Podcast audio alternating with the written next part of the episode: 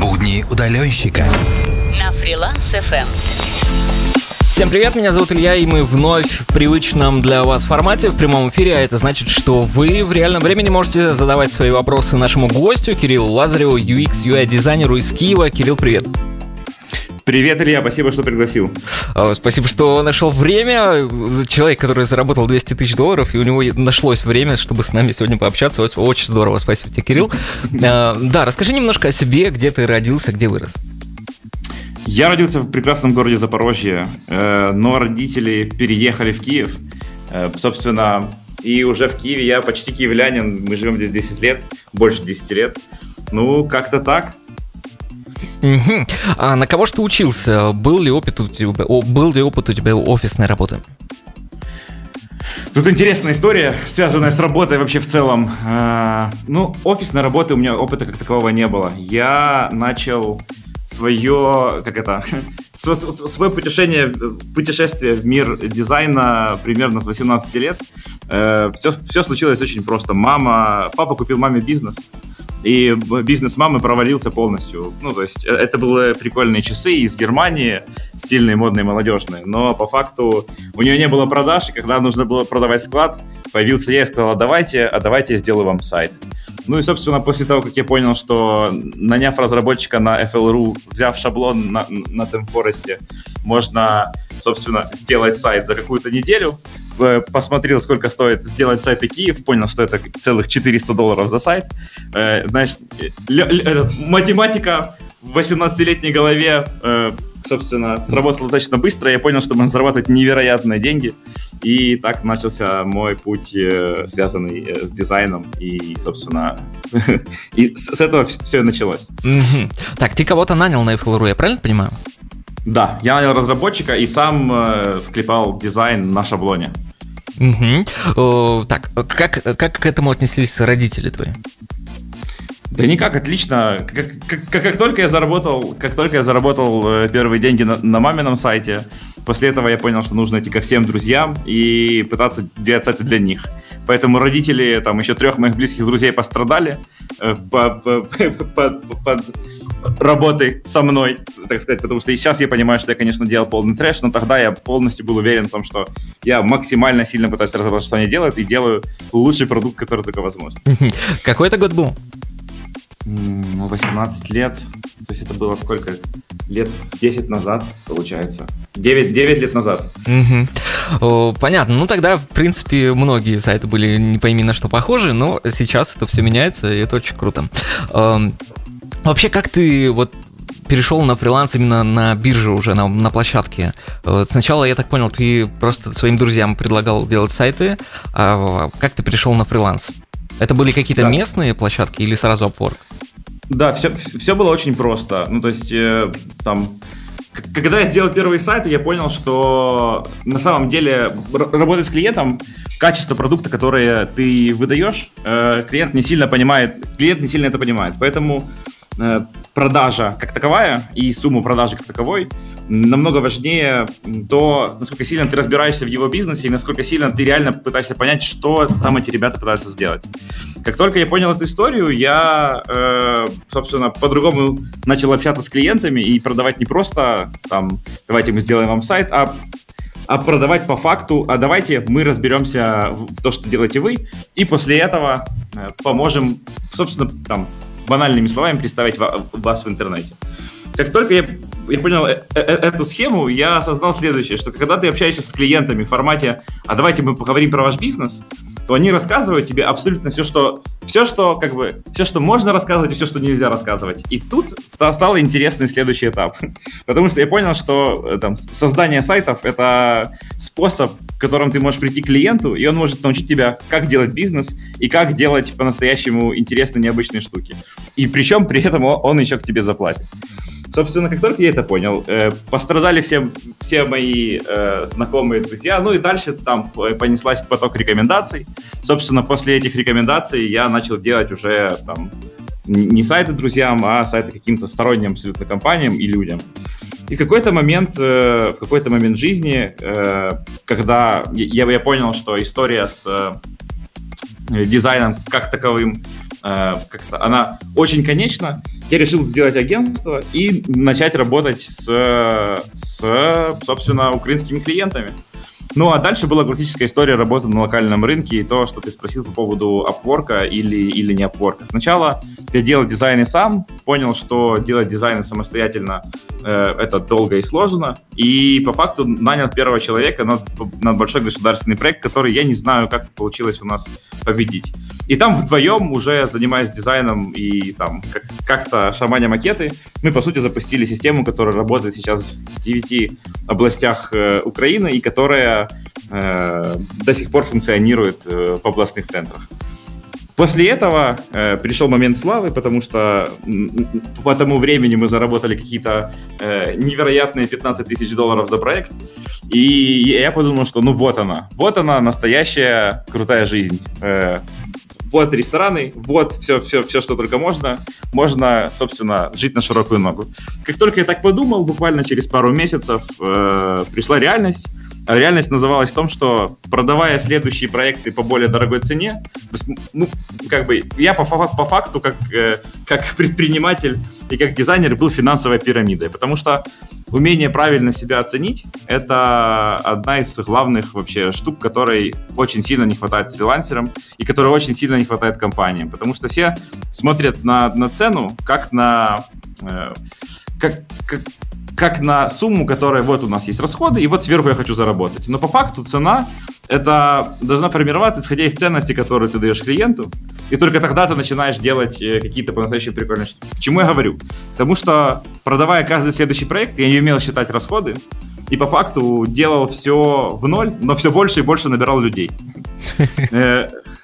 И когда ты делаешь проекты в ноль и все больше набираешь людей, ты как бы понимаешь, что ну все отлично, мы сейчас делаем два проекта, три проекта, сам рисуешь ночами, э, помогаешь э, ребятам там с арт-дирекшеном и менеджишь вопросы как, как PM, э, но ты не умеешь считать финансы. Собственно, я не умел считать финансы, и в какой-то момент я понял, что поднимая цену выше, у меня просто закончился поток клиентов.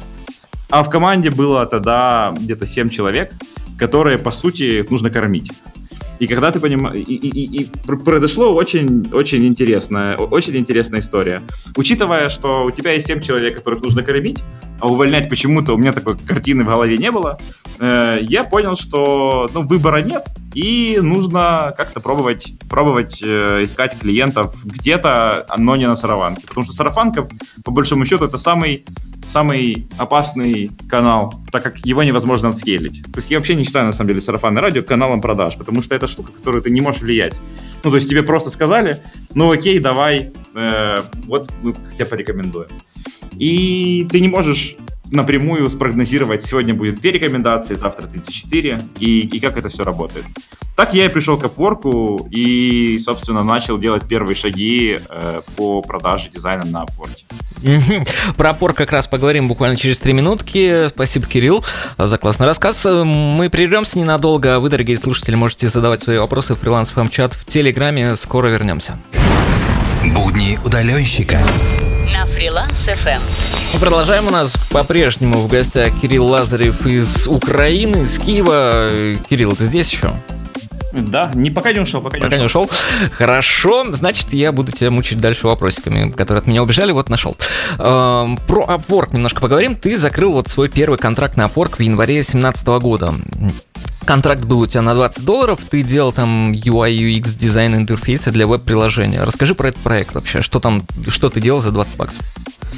Вообще, э, поиск первого контракта на Upwork это, наверное, как первый поцелуй или как первый секс. Э, я шел к нему долгие полгода. Вот эта история, когда мы пришли на Upwork, по сути, я пришел от, от неизбежности поиска клиентов и, и по факту сделал, и по факту понял, что, блин, ну выбора нет, нужно писать. Я полгода каждый день писал по, блин, ну по 5, наверное, заявок и пытался как, как-то разобраться, как это все вообще работает. И мне никто не отвечал. Это самое эпичное.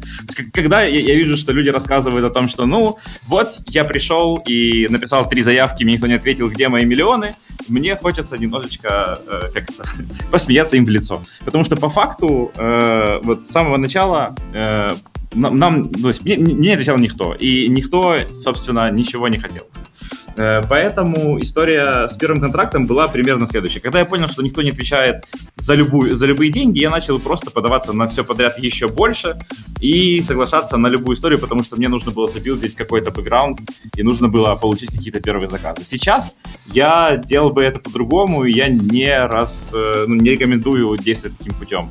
Более того, там, я помог порядка 10 друзьям прокачать свои профили. Когда я говорю прокачать, это сделать больше тысячи часов.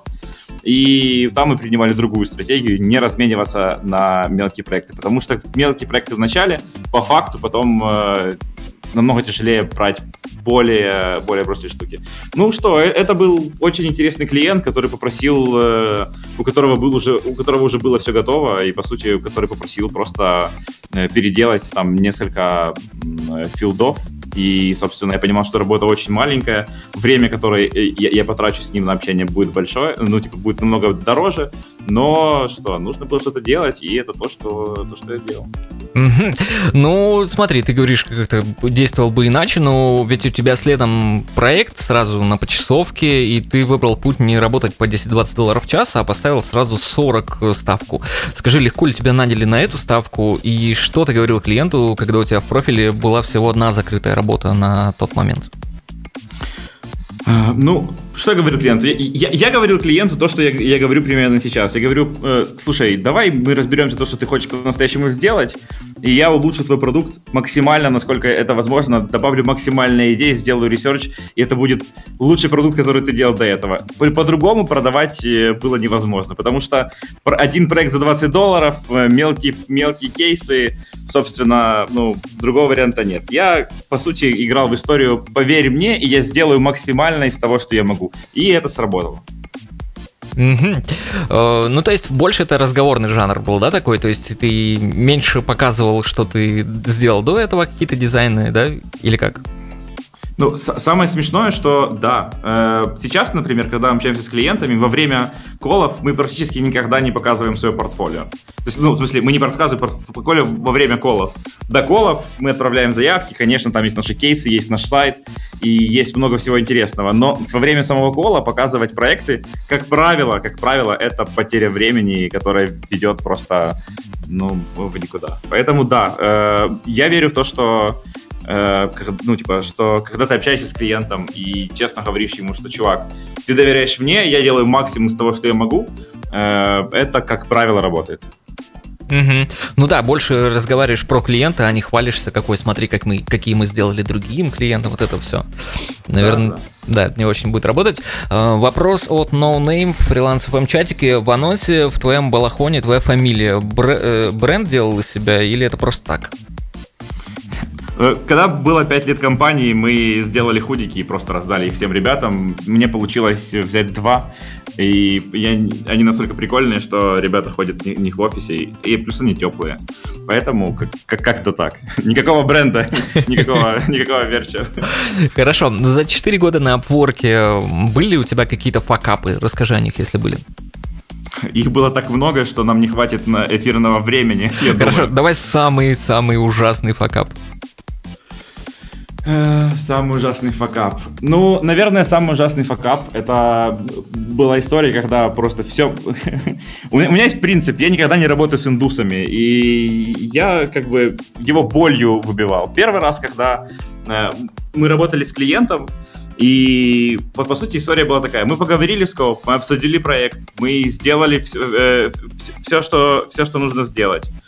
Потом, как оказалось, э, что весь проект и весь скоп, который у нас есть и бюджет, клиент рассчитывал, что это будет сделано с месяц разработкой. И по факту, когда, ну, как бы, когда мы все ему заинвойсили, когда мы закончили все работы, он был уверен на 100%, что мы разработаем, разработаем ему там и learning платформу за несколько тысяч долларов, и это та штука, которая есть. И вот тогда это была, наверное, самая жесткая штука, потому что на всех этапах ну, как бы мы никогда не фиксировали никакую документацию текстом, и поэтому, ну, мне пришлось сделать большой рефанд, потратить кучу времени и, и нервов, потому что, ну, потому что другого выбора не было. Я думаю, это, наверное, самая, самая большая штука, которая, которая потом научила меня не работать с ребятами из Индии. А какой клиент тебе максимально понравился? Из какой он был страны, что это был за проект и чем он тебе запомнился? Ну, у нас есть, у меня есть два таких любимых клиента, которые, которых я обожаю. Первый это, это клиент из Швейцарии, и ребята при, обратились э, ко мне, чтобы мы э, сделали им, собственно, там небольшой дизайн интерфейса. По факту, в процессе мы полностью переделали им, э, им, им всю, всю визуальную систему, сделали логотипы. Но прикольно не это. Прикольно то, что это первый клиент э, и пока единственный клиент, который пригласил, э, собственно, меня как дизайнера поехать к нему на митинг компании. И даже учитывая то, что мы работаем по фрилансе, даже учитывая то, что он знал, что у нас э, агентство, э, он пригласил меня, и мы, по сути, две недели работали внутри, на буткампе у них, э, собственно, э, в офисе вечером э, бухали иногда. И, собственно, и, и, и это была, наверное, самая крутая штука. Не потому, что клиент все платил, а потому что э, клиент по-настоящему э, как бы был настолько вовлечен и доволен работой, что он сказал, слушай, ну давай, наверное, встретимся уже, уже вживую, пообщаемся, и вы вместе с командой, с, нашими продукт-оунерами, разработчиками и маркетинг-отделом сделаем что-то вместе. Угу классно, классно рассказываешь, я прям даже не знаю, как дальше тебя спрашивать. Хорошо, как часто вообще заказчики тебе кидают бонусы, и какой максимальный бонус ты получал от клиента? Хороший вопрос. Э, для этого я расскажу про, про, про, второго своего клиента, который у меня второй любимый клиент.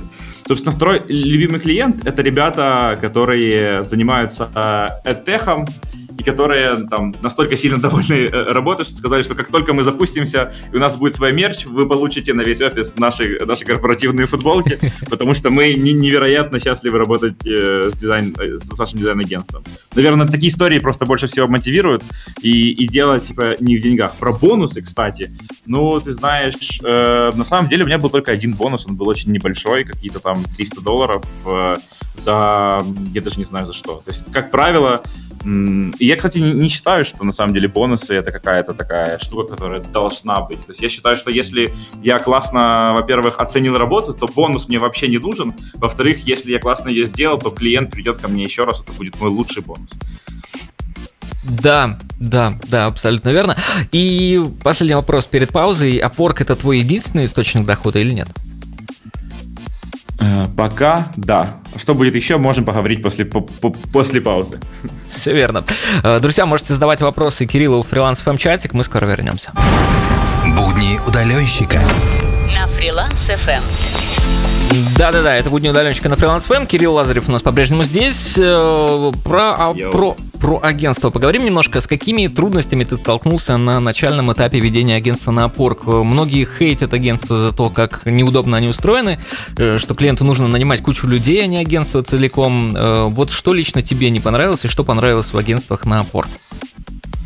Ну, важно сказать, что там продажа фрилансеров и продажа агентства на Upwork это абсолютно две разные истории.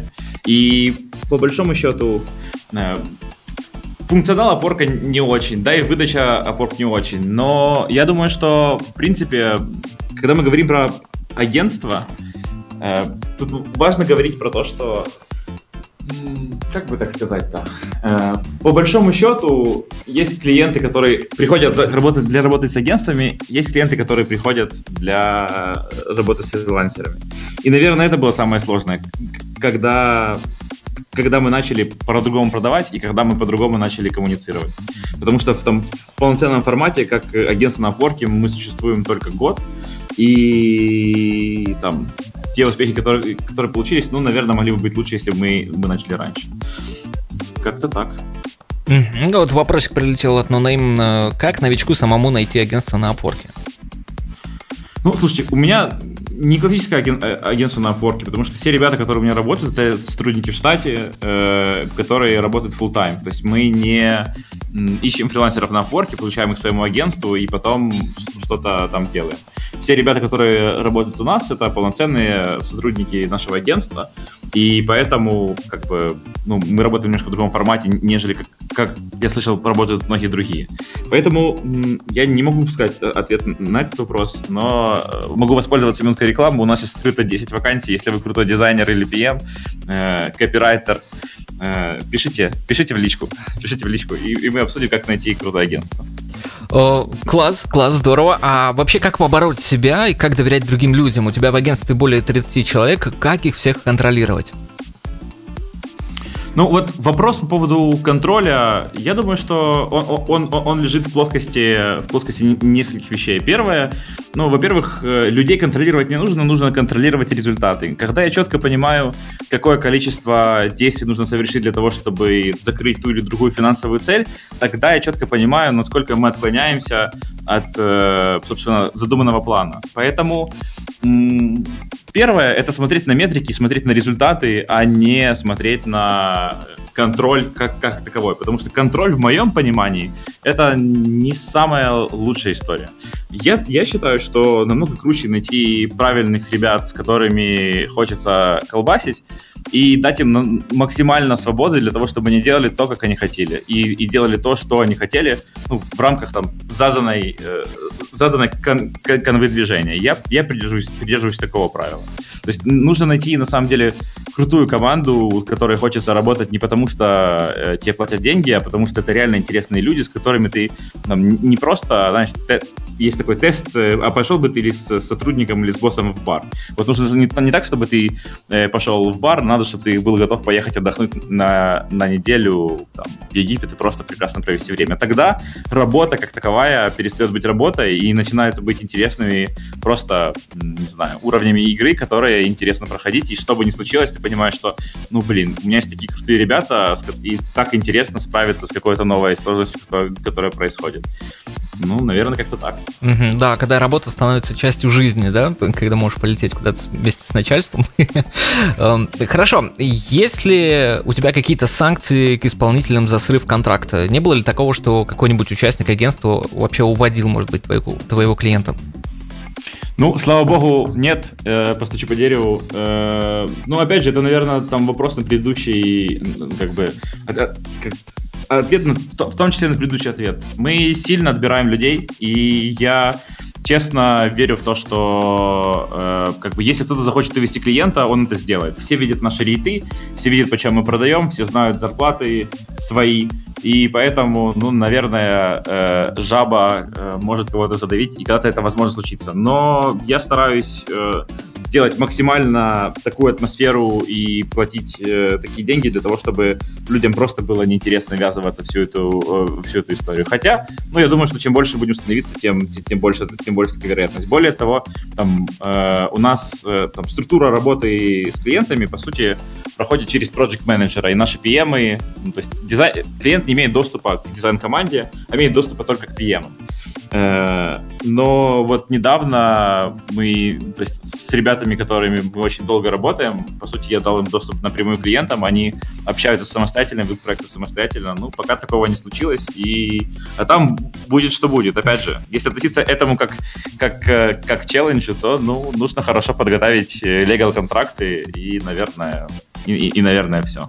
Да, но я надеюсь, такого не будет. Вот, кстати, первый человек, который заинтересовался уже побывать в твоем агентстве, спрашивает тебя, э, Ник, э, дизайнеров с высоким рейтом тоже могут взять или больше склоняетесь к молодым талантам, в кавычках, которые работают за еду? Ну, э, нужно понимать, что, что, что мы считаем высоким рейтом, но количество джуниоров в нашем агентстве сейчас э, три человека. Все остальные это мидлы и сеньоры. Э, поэтому там, как правило, на, там, на публикацию работы на, там, нам пишет порядка 600 человек, и джуниоров, поверьте, там предостаточно, но, опять же, я считаю, что работа с джунами — это там, чуть больше, чем просто работа, а по сути менторство, и это совершенно другая история. Я предпочитаю работать с ребятами, которым я могу довериться, и они могут сделать проект.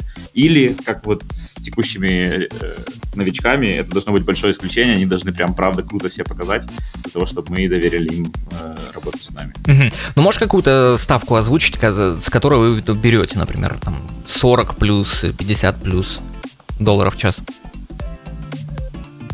Я бы не хотел отвечать на этот вопрос. Хорошо, все вопросы уточняйте, пожалуйста, Кирилла лично э, в его личке. Э, следующий вопрос. Э, подскажи вообще, о чем задуматься дизайнеру, который переживает спад спроса на свои услуги? Есть ли универсальные советы какие-то? Прочитать книгу Win Without Pitching Manifesto. Э, перечитать ее еще раз и не побояться попробовать то, что э, в, ней рекомендуют. Вообще всем рекомендую эту книгу, на самом деле, всех, всех кто думает про продажи и про э, по сути, там, про то, как общаться с клиентами, это, наверное, лучшее, что есть вообще, что-либо, когда я читал. Но на самом деле тут всегда вопрос ценности, вопрос того, окей, там, если сейчас не покупают клиенты, то вопрос точно не в портфолио. Потому что, опять же, я сто процентов вам говорю, что я помогал разным людям, и люди с намного худшим портфолио, которые намного лучше рассказывают э, и пытаются понять клиента, э, продают намного дороже, чем люди с офигенным портфолио, но которые просто любят себя и свое портфолио. Поэтому, ну, в первую очередь посмотреть на, на себя и понять, какой value ты, ты даешь клиенту. И это самое, и это самое важное. Да, спасибо, Кирилл, за ответы. На очереди у нас рубрика «Под пальмой». Поговорим про путешествия. Оставайтесь с нами и задавайте вопросы фрилансов чат в Телеграме. Будни удаленщика. Под пальмой. Это рубрика «Под пальмой». Про путешествия сейчас с тобой поговорим, Кирилл. Сколько стран ты уже успел посетить за свою жизнь? 29. Ого! Где тебе больше всего понравилось и где не понравилось совсем? Моя любимая страна это Дания. Я считаю, что это люди, которые живут вообще в другой реальности альтернативной. Э, просто потому что когда ты идешь по улице, уровень эстетики э, настолько срывает крышу, что вывеска у магазина из книжек, ну, лучше, чем, наверное, все, все вывески, которые есть в Киеве. Еда, есть прикольная штука едой. Датская кухня признана одной из самых э, вкусных э, кухонь в мире, как оказывается. Э, э, и с чем это связано? С тем, что в целом погода в Дании это пасмурная история. Как вы понимаете, они, а, они находятся недалеко, недалеко от Англии, и там постоянно туман. Поэтому, по факту, местные жители нашли способ, как э, как, как делать себя более счастливым и как получать э, витаминки, которых им, им, им не хватает. И они начали делать невероятно вкусную еду. У меня есть такая штука, я в каждой стране, в которой я бываю, я иду в Макдональдс и пробую местный Макдональдс. Собственно, в Дании в Макдональдсе был бургер с, э, собственно, с трюфелем и из настоящей котлетой. Такого, которого, ну, наверное, не делают нигде в Киеве. Это все, что нужно знать о Дании и, и, и об этой невероятной стране. Просто количество эстетики, денег и дизайна, которые есть там, ну, я не видел никогда и, и, и, и нигде. Угу. А в какой Если... стране, да, не понравилось совсем?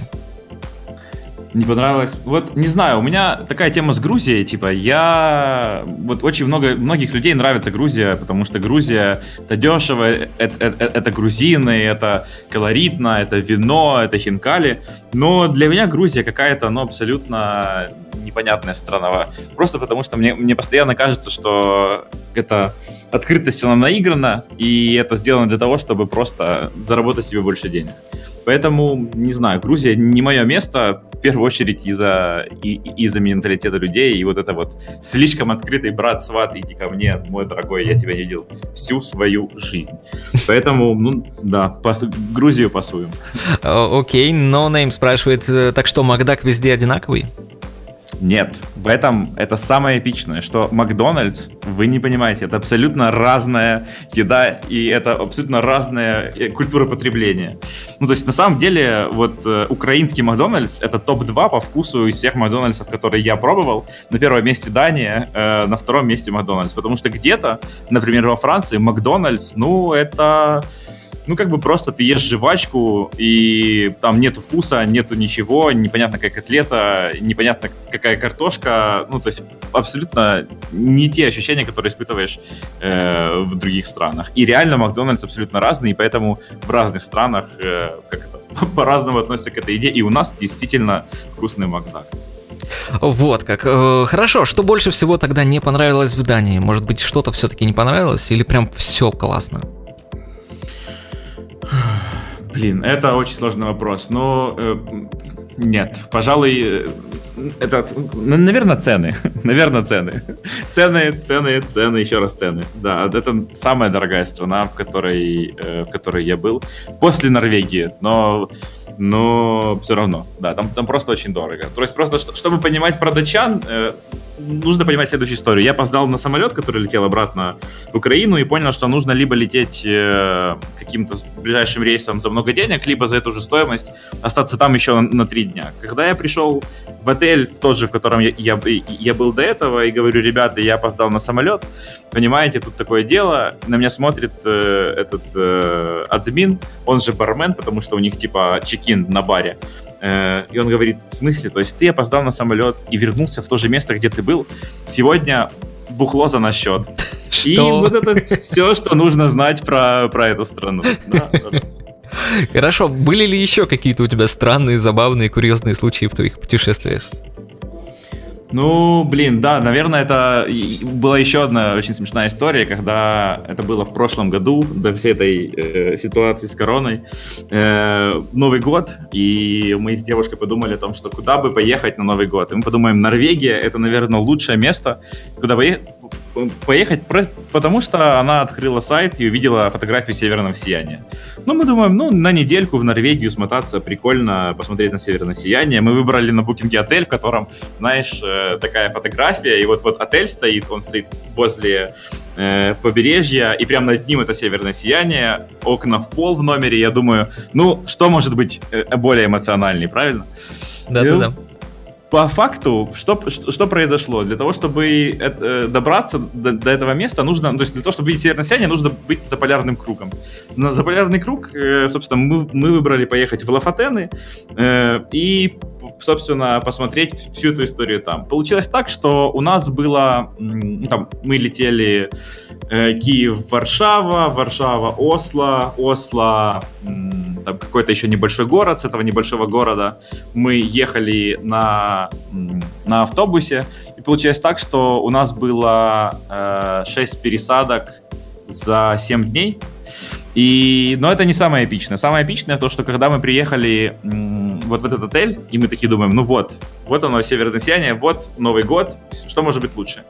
Мы понимаем, что сегодня э, 30 число, э, 31, собственно, Новый год, и по факту э, единственный день в году, когда с э, полуострова не ходят, э, как это называется, катера на, на сушу, это Новый год.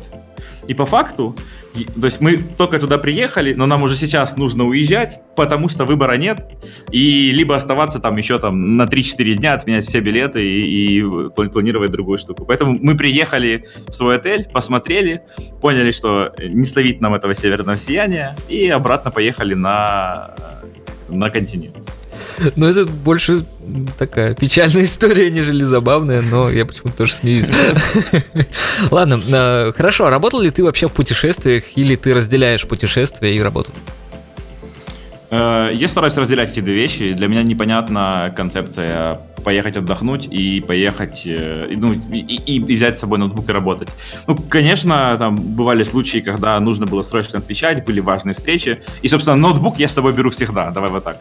Но работать э, только в каких-то экстренных, там, срочных ситуациях, когда вот прям сильно нужно и сильно, и сильно нужно потратить свое время. То есть я, я предпочитаю, знаешь, э, сильно фокусироваться, сильно работать э, в обычное время и потом абсолютно не думать о работе и максимально тратить заработанное во время поездок. У меня какая-то такая философия. Да, хорошо, понимаю тебя. И под итог небольшой давай подведем. Какие страны ты рекомендуешь к посещению, а в какие категорически не стоит ехать? Грузию я помню, что нет. Дания хорошо, может быть еще какие-то страны? Э, да, Швеция прекрасна, как, как по мне. Прекрасно э, поехать в Турцию. Не, неожиданно, но это, это интересная страна. Э, конечно же, тут все, все на самом деле зависит от того, насколько человек, куда человек хочет поехать. Э, как это очевидно, правда было? Какие эмоции он хочет получить. Но для меня топ это Португалия, Дания, э, Турция э, и, наверное, все. А абсолютно точно не стоит ехать в Болгарию и, и в Грузию. Ну, сори, это э, я как-то так это прожил. Хорошо, рубрика лайфхак прямо сейчас. Будни удаленщика. Лайфхак. А, ну а в этой рубрике я прошу фрилансеров поделиться тем, что поможет в жизни другим фрилансерам, удаленщикам, а может быть даже офисным сотрудникам, которые могут быть, э, могут хотеть перейти на фриланс. В общем, тебе слово, любые лайфхаки. Ну да, когда мы говорим о, о, о лайфхаке, э, для меня, наверное, там я сам сильно в лайфхаки как, как таковые не верю. Я верю, что если м, постоянно действовать в определенном направлении и понимать, куда ты идешь, ты абсолютно точно достигнешь этого результата. Вопрос только когда. И поэтому там, я не сильно верю, что есть какие-то магические способы, которые позволяют нам что-то что скипнуть. Поэтому для меня, наверное, главным лайфхаком, который я для себя открыл, э, он э, является простая история.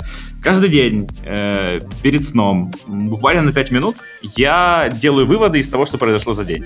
То есть я не раздумываю на тему того, что могло бы быть по-другому или как нужно поступить. И я не сильно планирую, что, что будет дальше. Я четко понимаю, что прошла вот такая ситуация, какой вывод из нее нужно сделать, и что, собственно, э, дальше ну, типа, нужно делать в той или иной ситуации. Вот этот вот типа небольшой тачпоинт каждый день сильно помогает отрезвиться и понять, где ты находишься и как, прош... и как прошел твой предыдущий день, собственно, с точки зрения качества, да, с точки, с точки зрения качества его, с точки зрения того, окей, а двигаешься ли ты в том направлении, которое нужно. Ну, для меня это, наверное, самый классный лайфхак. Ну и, и вторая история, это ту, которую там, я уже затрагивал, то есть для меня, э, то есть количество времени, которое тратишь работу и work-life balance, он примерно следующий. Во время обычной жизни, э, и когда я не в путешествиях, когда не на отдыхе, нужно вкалывать э, там 10-12 часов в день, потому что это, э, это не вкалывание э, с подпалки, а это по-настоящему удовольствие, потому что я точно понимаю, что то, чем я занимаюсь, меня максимально драйвит и максимально доставляет мне кайф. Если вы еще не нашли того, что вы можете делать 10-12 часов и не уставать, то вы занимаетесь не тем, чем надо, и на- надо заниматься чем-то другим. Вот, наверное, такой себе непонятный лайфхак-совет, который э, мне хотелось бы сказать.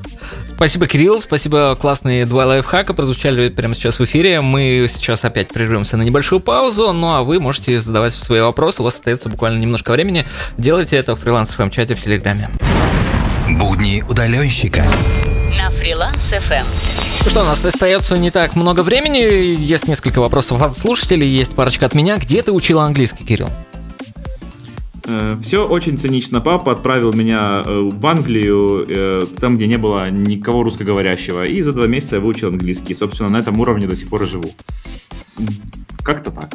О, да, вот Катя в фрилансовом чате спрашивает, я пропустила первые 10 минут, а Кирилл непосредственно работник в своем агентстве арт-директор или сейчас больше менеджментом занимается и организацией процессов? Чем ты сейчас занимаешься?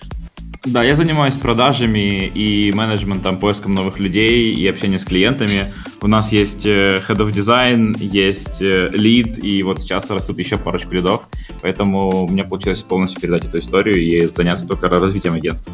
И еще раз расскажи, кого же ты нанимаешь, как, кто тебе нужен в агентство? Э, нам нужны продуктовые дизайнеры, нам нужны копирайтеры, нам нужен помощник рекрутера, нам нужен помощник мне, Э, собственно, да, нам нужны лиды. Как-то так. Да, спасибо. Обращайтесь, если что, к Кириллу, я ссылочку приложу потом после эфира. Так, что, откуда у тебя столько вообще вдохновения на создание дизайнов? Используешь ли ты мозговой штурм с кем-то или чаще всего идеи приходят сами собой? Ну, Слушайте, я верю, что нужно доверять процессу и, и, и доверять конкретной, понятной истории, которая гарантирует финальный результат. Я не сильно вообще верю в вдохновение. Я, я четко понимаю, что если я занимаюсь тем, что мне по-настоящему нравится, то, что по-настоящему мое, мне не нужно вдохновение, чтобы колбасить. Просто потому что, блин, ну это же прикольно, ну это же интересно, прикольно разобраться, ничего не понятно, но мы точно справимся, потому что другого варианта нет. И, и все, поэтому вдохновение для меня это отмазки для тех, кто ну, либо занимается тем, что ему нужно, либо хочет просто, не знаю, отдохнуть и не может себе в этом признать. Поэтому я не сильно верю в вдохновение, потому что дизайнер — это не художник. Наверное, когда мы говорим про там очень творческие, высококонцептуальные вещи, тогда, ну, наверное, точно, да, какая-то доля божественного вмешательства э, должна быть. Но в профессии дизайнера вдохновения не существует. Вот так вот. Хорошо. Хотели бы вы жить с работниками вместе в одном доме или это уже перебор, спрашивает Нанаим? Пожениться и быть огромной семьей просто. Все, все друг друга будут э, этот, целовать и обнимать. Ни в коем случае, конечно, нет. Э, я четко э, распределяю историю с работой и, и личной жизнью, но в то же время для меня важно, чтобы э, качество на работе не страдало в людях, э, только просто, просто потому, что они могут выполнять какую-то функцию. То есть люди — это не роботы, и люди — это очень сложные существа, с которым должно быть кайфово, и может быть сложно, но, но должно быть точно кайфово.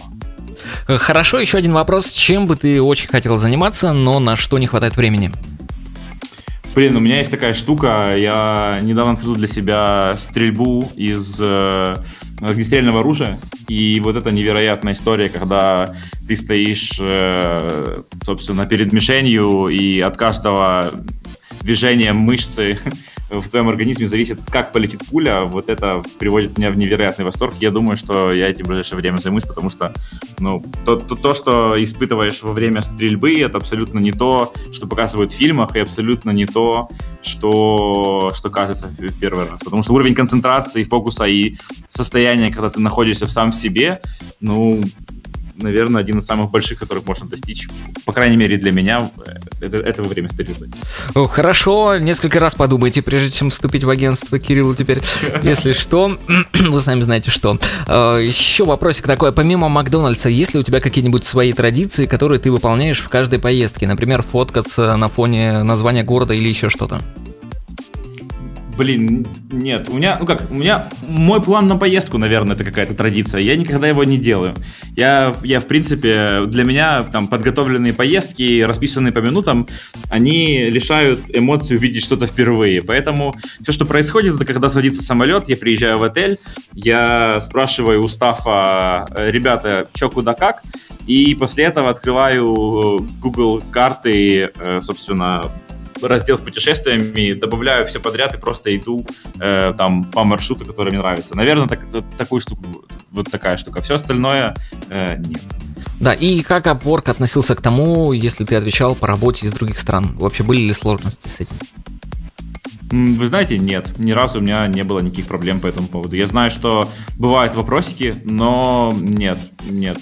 То есть у меня, я захожу тут только со, своих, со своего девайса, он со мной ездит везде, Э, я не так часто меняю ноутбук, э, поэтому, ну, как бы, нет, нет.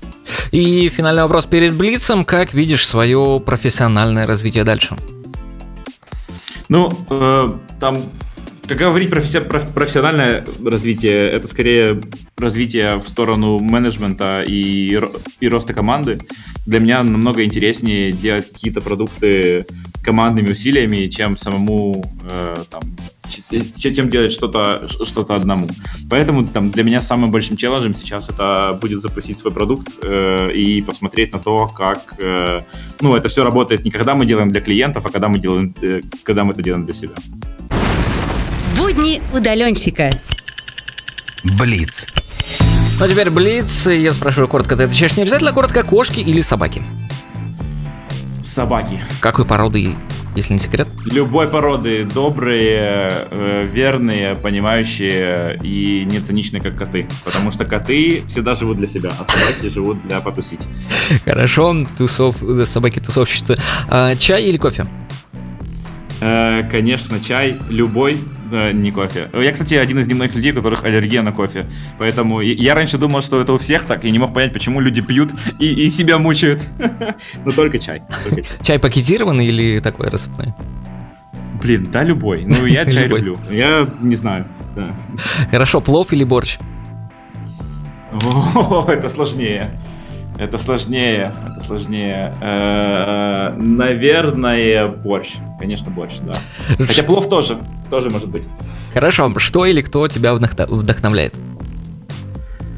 Блин, очень популя... очень попсовый будет у меня ответ. Э, сейчас я сильно, правда, смотрю на Илона Маска, который колпасит еще больше, чем остальные, и степень того, как он погружается в проблемы, я просто схожу с ума. Сорян, попсово, но мне это сильно нравится, потому что настолько сильно быть там, погружен в детали в каждой из своих проектов и успевать делать так много вещей, это круто, и этому нужно учиться. Да, все верно. Лучший город Земли, не считая Киева. Э, Копенгаген, конечно. Копенгаген. А, страна или город, в котором ты мечтаешь побывать, где еще не был? Эм, я бы хотел в Индию. Э, мне кажется, там вообще другая атмосфера, и хочется попробовать, каково это все. Мне нравится, как вначале я не работаю с индусами, и потом такой, я хочу поехать в Индию. Ну я же я же не работать еду, я же еду отдыхать. А, да, тоже верно. Три любимых фильма или сериала? Э, Гарри Поттер, э, Властелин колец обязательно в режиссерской версии. С третьим третьим надо подумать. Э, наверное, бойцовский клуб. Интересно, нормально. Хорошо. Удивляет. Последняя книга, которую ты прочитал. Win Without Pitch Manifest. Все та же самая, которую мы кидали уже в чатик. Uh, да, приходите, покупайте. Последняя uh, книга, которую ты прочитал, только что задавал. И последний вопрос, в чем смысл фриланса? Наверное, в постоянном выборе приоритетов и в свободе действовать так, как считаешь нужным. Я думаю, это так. Спасибо. Теперь от наш, э, о наших суперских поговорим. Будни удаленщика. Спонсоры выпуска. Э, спонсоры это те самые замечательные люди, благодаря которым мы существуем. Э, легенда выпуска Сергей Инковенко. Ну а спонсоры следующие. Ануар Миндубаев, Денис Ничик, Евгений Сутулов, Игорь Петрунин, Костя Кинозадела, Василий Демиш, Александр, Борис Большаков, Алексей Могилевский, Алексей Ауда Самора, Маргарита Тонкац, Владимир Кочергин, Роман Мартынов, Юлий Цуркан. Э, вот. Если ты хочешь быть нашим спонсором, все очень просто. Достаточно стать нашим патроном, и все, ваше имя, фамилия или никнейм у нас в эфире, а ссылочку на Patreon можно найти на сайте freelance.fm в разделе подкасты. Кирилл, ну и минута славы, можешь что-то пожелать нашим слушателям, если есть что прорекламировать, рекламируй. Э, ну, наверное, хочется пожелать э, никогда не сдаваться, понимать, куда ты идешь, и как только понимаешь, что есть четкая цель, просто колбасить, э, колбасить и еще раз колбасить. Порекламировать, да, подписывайтесь на меня в, в инсте, скоро мы запустим продукт, который пом- поможет, собственно, находить проекты на порке в два раза быстрее, чем вы это делаете сейчас. Он уже в бета-версии, мы гоняем его в агентстве, пока все прикольно. Дальше думаю, что будет полезно всему сообществу фрилансеров. Э, на этом все. Спасибо вам, что пригласили меня. Спасибо большое. Да, Было Кирилл, прикольно. спасибо, что нашел время пообщаться с нами сегодня еще раз. И желаю тебе самых лучших сотрудников и невероятно щедрых клиентов. Спасибо. Спасибо. Да, спасибо. На этом у меня все. Услышимся ровно через неделю на Freelance FM. Пока, Кирилл, пока всем. Покеда. Будни удаленщика. На Freelance FM.